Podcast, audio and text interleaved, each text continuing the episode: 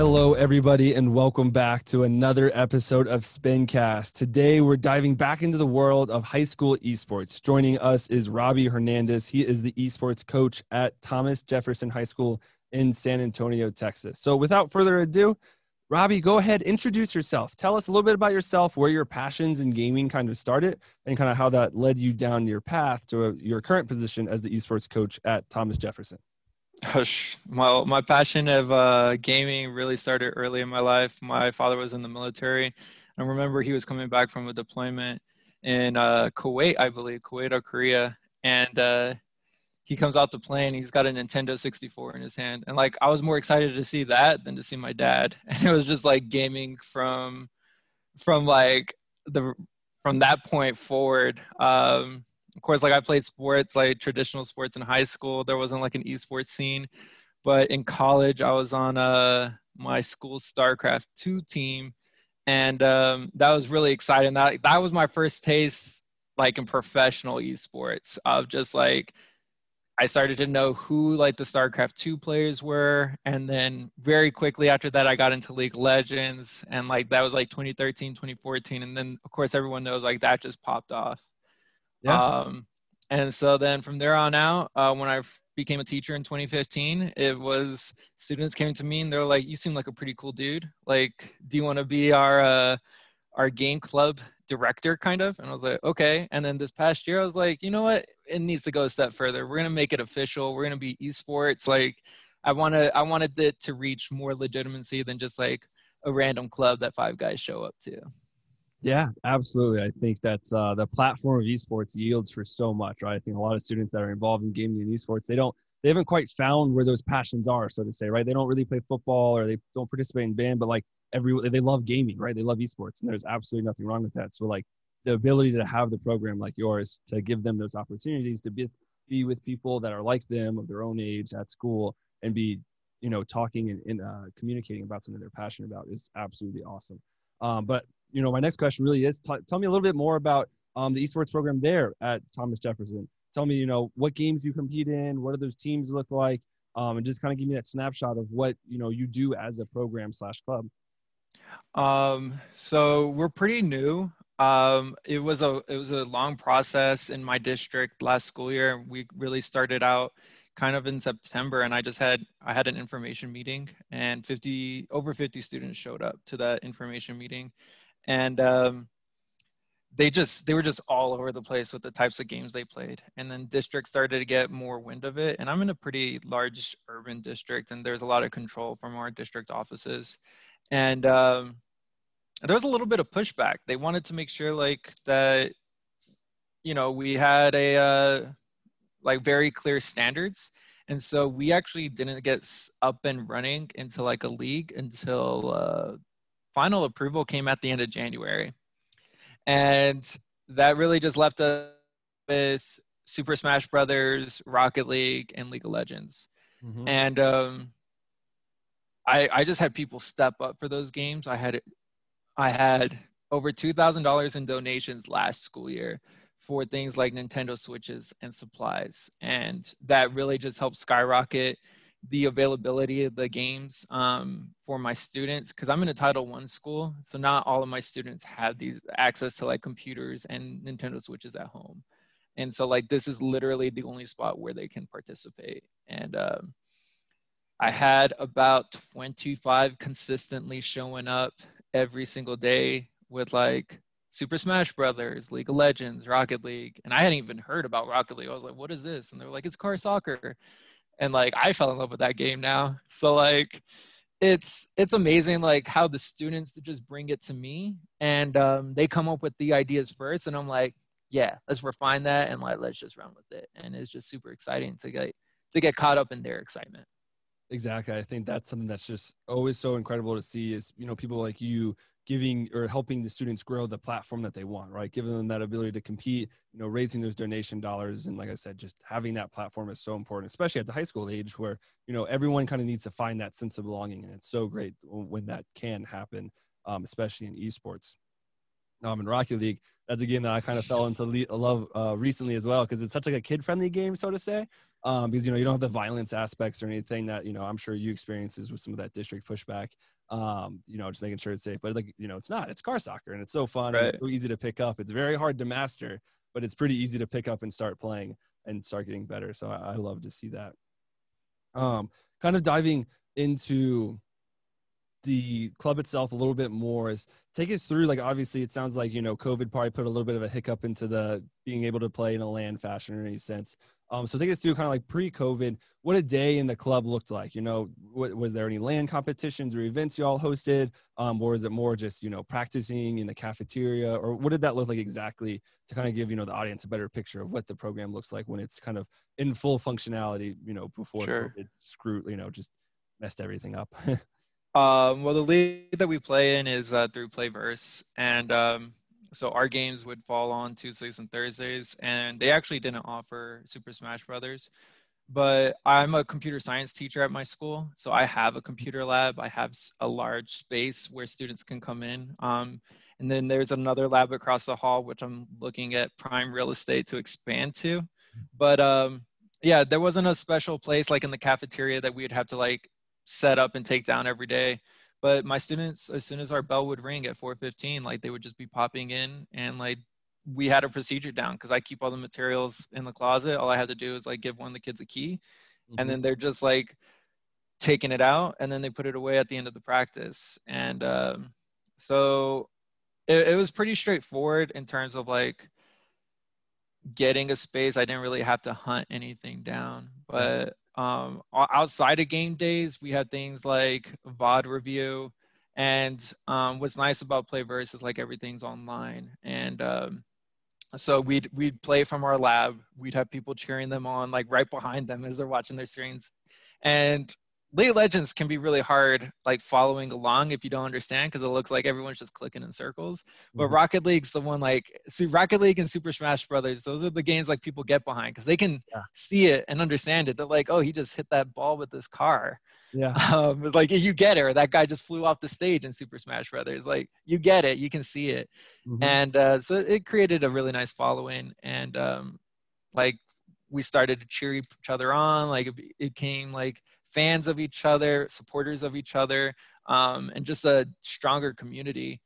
And uh, you know that's what we would do pretty much every day. And then for like Super Smash Brothers, we would go to like local tournaments. There's not a big esports scene in San Antonio, but myself and other schools are like we're trying to grow it. We're trying to get people, more people involved in from the high schools, and uh, that's that's continues to be our goal is to the growth of esports in, in San Antonio.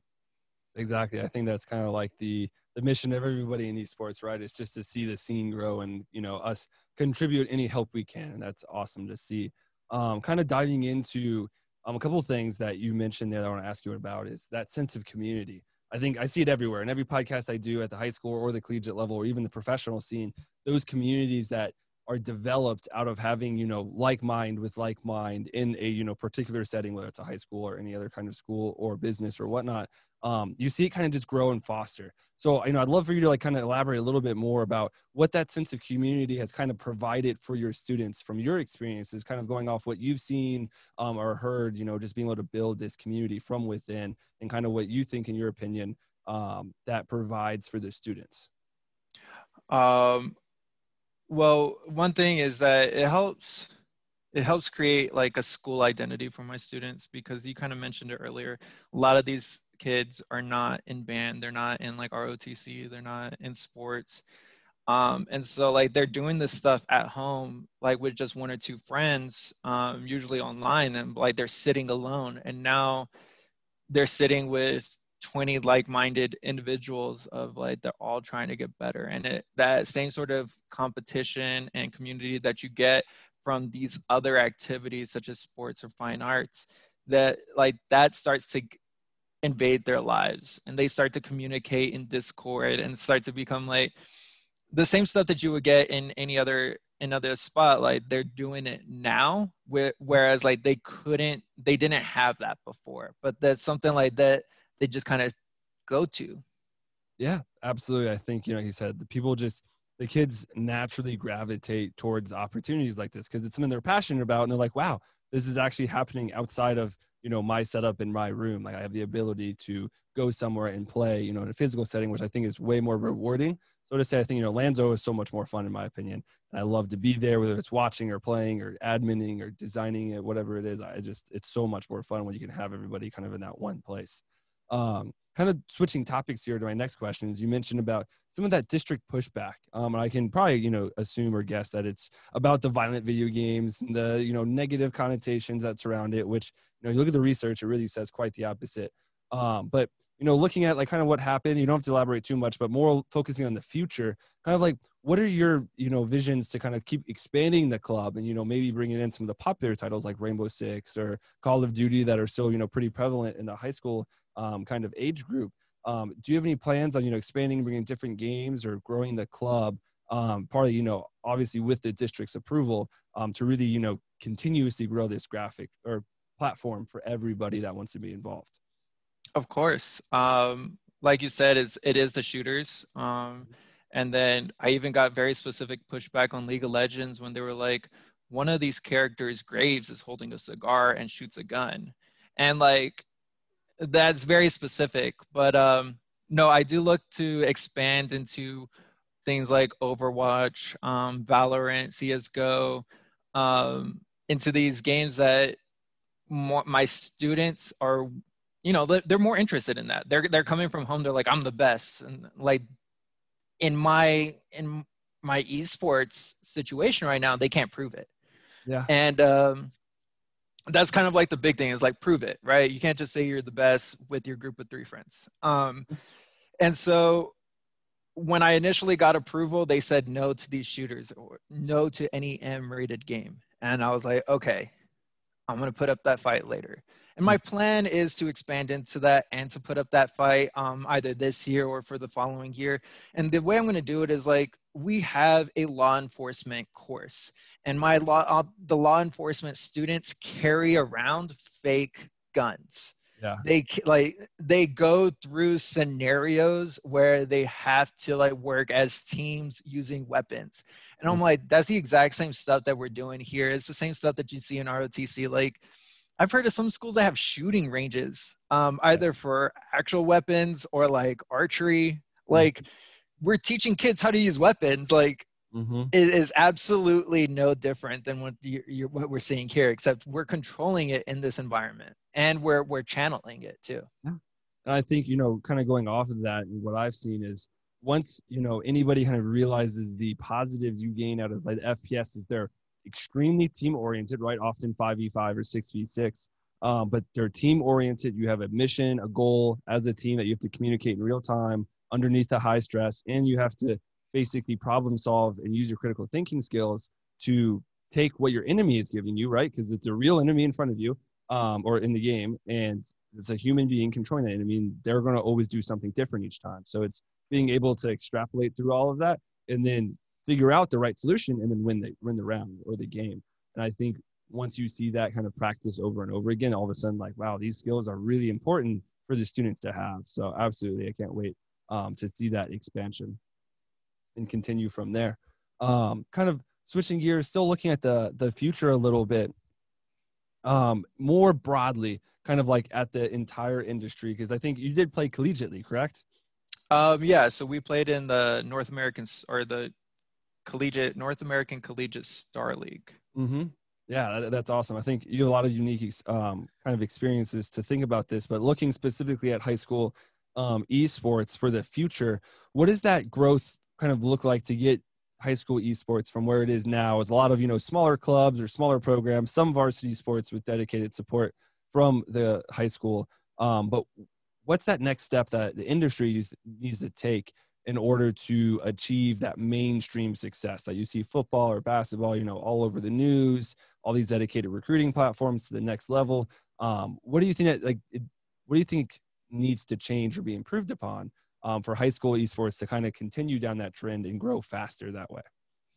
Um, I'm going to say uh, two things. It's going to be um, first accessibility. It's um, or maybe like I'm going to talk about accessibility twice, but um, not every like most of these to have a competitive edge you're or to like they're not the games that we're talking about they're not all cross platform And so, in order to compete and to to showcase your skills or to have a competitive edge, you need to have a PC. Not only that, you need to have a PC with at least optimal specs and that's going to cost you $800 at like minimum to play a lot of these games at minimum like at average settings right?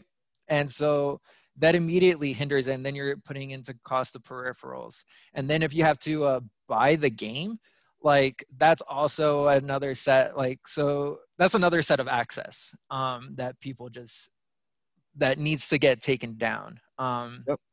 so like I like the way free to play games, um, like League of Legends and and how Rocket League does it. Like it gives you a taste of like what the game's about, and you can be competitive without having these other like optimizations. Um, whereas that's not necessarily the case for for other games. Or if you have to just buy the game outright, mm-hmm. um, then that's another barrier to access. Um, and so as long as it requires like expensive equipment that isn't easily accessible to everybody else, um, that's going to be the biggest barrier um, mm-hmm. that that is going to prevent like the the boom for high school esports. Yeah, no, I, I think you have a great point there because you know you look at the traditional sports and there is no lack of accessibility. The schools provide the equipment or the field, but also when you go home, you can go take a run, right, or go lift weights, which is you know very accessible right? You just need some weights or you just need shoes um, right. you know that doesn't really exist for esports because you need a computer you need a console you need a dedicated system right? Um, so totally agree there and i think you know you said that you were a title one school which is awesome i hope to see you know more title one schools kind of bring on esports because when you look at the studies uh, those demographics that you know the underserved or the underprivileged students um, they really latch on to esports as kind of like a, a platform for that mo- upward mobility so to say. So that kind of goes to my next question is have you seen any of that? Or kind of what are your thoughts on, you know, the, the Title One schools really buying into the esports model to give these students something that they're so passionate about as a constructive avenue for that upward mobility so they can make it to college, maybe on an esports scholarship or take those passions and apply them constructively um, at, you know, some level of collegiate coursework so they can graduate and get a good job.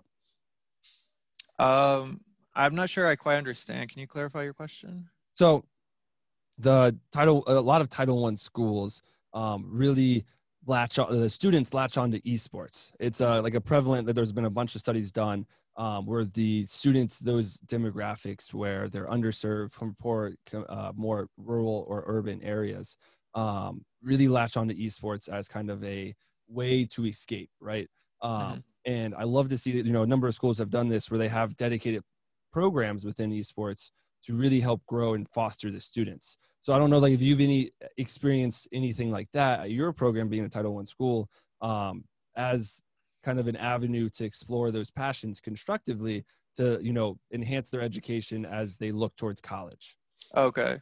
Um, what I would recommend for like any Title One school, if there's like a teacher or a coach who's interested in taking on this activity, is mm-hmm. that um, the funds are there. This falls under like STEM and Title One funds. Mm-hmm. Like, and you just, I feel like maybe it's my situation specifically, and I can't speak to every school, but um, from what I've seen across the country, um, nobody knows how that money gets spent.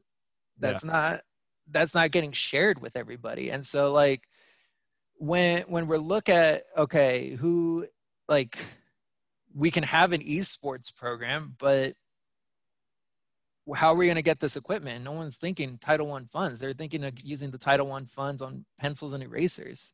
You know, like if you keep wasting the money like that, um, instead of getting quality technology for your school um, that's going to last more than one year, like that's what people need to use that money on. Mm-hmm. And um, I feel like again, that's another barrier, but that having that that communication with administration, your school administration, your district administration, that that is seriously going to help.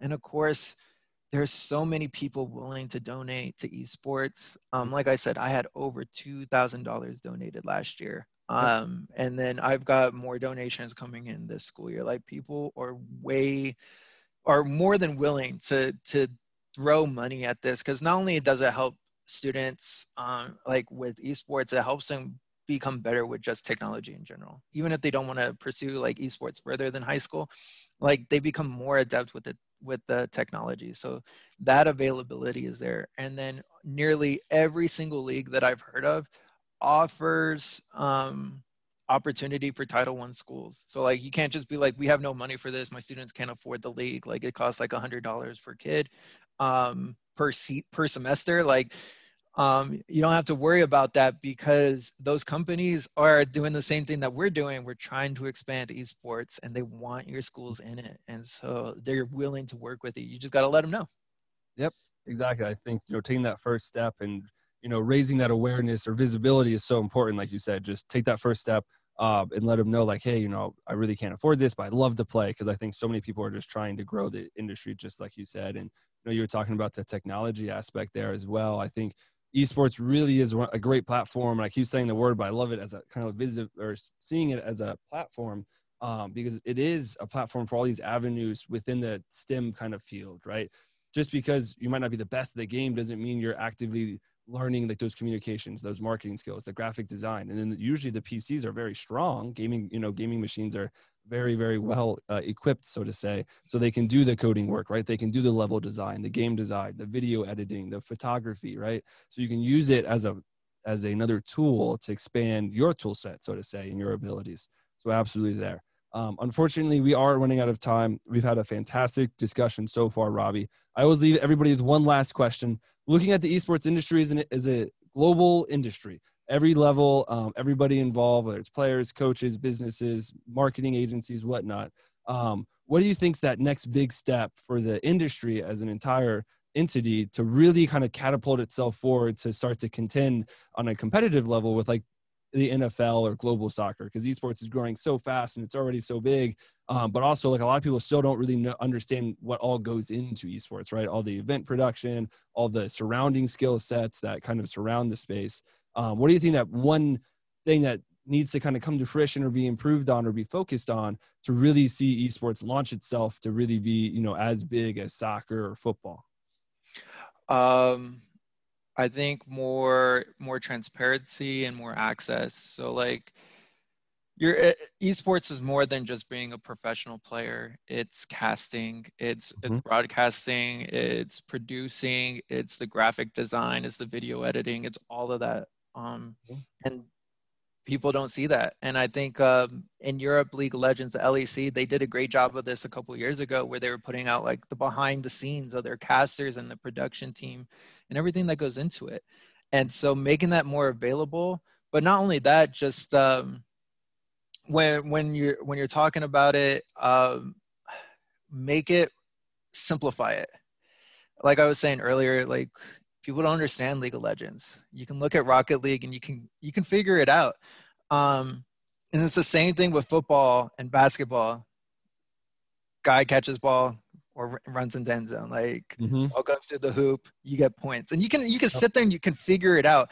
Yep. Um, and so the simpler these games are, the more mainstream I think they're going to get. I think with games like League of Legends, they'll eventually hit a cap about like people who actually want to get into it. Mm-hmm. Um, and then uh, yeah just making that accessibility there for everybody is always going to be huge. Exactly. I think you know you hit on the head there of the viewership perspective right? Of really how do you get everybody involved? In league of legends like even playing it like you got to put in like a thousand two thousand hours to like really understand the game and like appreciate how complex it is. But you know at face value it's like there's a lot of magic and swords and i really don't know what's going on. And like imagine that from someone that hasn't played video games or has only ever played like mario kart right? They're like yeah this isn't fun to watch. I'm not having an enjoyable time. But games like rocket league mm-hmm. i love it it's really easy to follow right? You can put that on a bar um, or any kind of sports tavern and all of a sudden like everyone's into it because it's very easy to kind of grasp right? Yeah. turn it on you're like wow this is actually extremely hard to do what the pros are doing. Um, so absolutely that but we have run out of time. Robby thank you for sitting down with me on spincast of course thank you go ahead, if you will, real quick, go ahead, plug yourself, plug your school, plug your program. Tell us about where we can keep up to date, up to date with you on any social media or website or any uh, platforms or avenues that I didn't mention. Uh, sure. So I have a YouTube channel for my classes and where I, I share like the lifestyle of a esports coach and just a general teacher, uh, communication to students. That's uh, on YouTube. Mr. Hernandez teaches. Um, as well as my my Twitch channel. I stream um, either Saturday or Sunday every weekend and on holidays. Um, that's Mr. H Teaches on Twitch. Um, that's pretty much it. But uh, if anybody ever wants to reach out to me or follow me on those things or ask any questions about high school esports or my life as a teacher, reach out. Yeah, absolutely. I think that's one of the best thing about esports is that all of us love to just sit down and talk about it, right? Explore the space, you know, answer any questions that someone may have, and you really just kind of, like you said, like we've been saying the entire time, grow the industry as much as we can in any right. way we can. Uh, but once again, thank you for sitting down with me. To all our viewers and listeners, thanks for staying the entire time. Stay healthy and stay happy right now, especially during the current pandemic. Take care of yourselves and your loved ones, and ultimately, stay plugged in.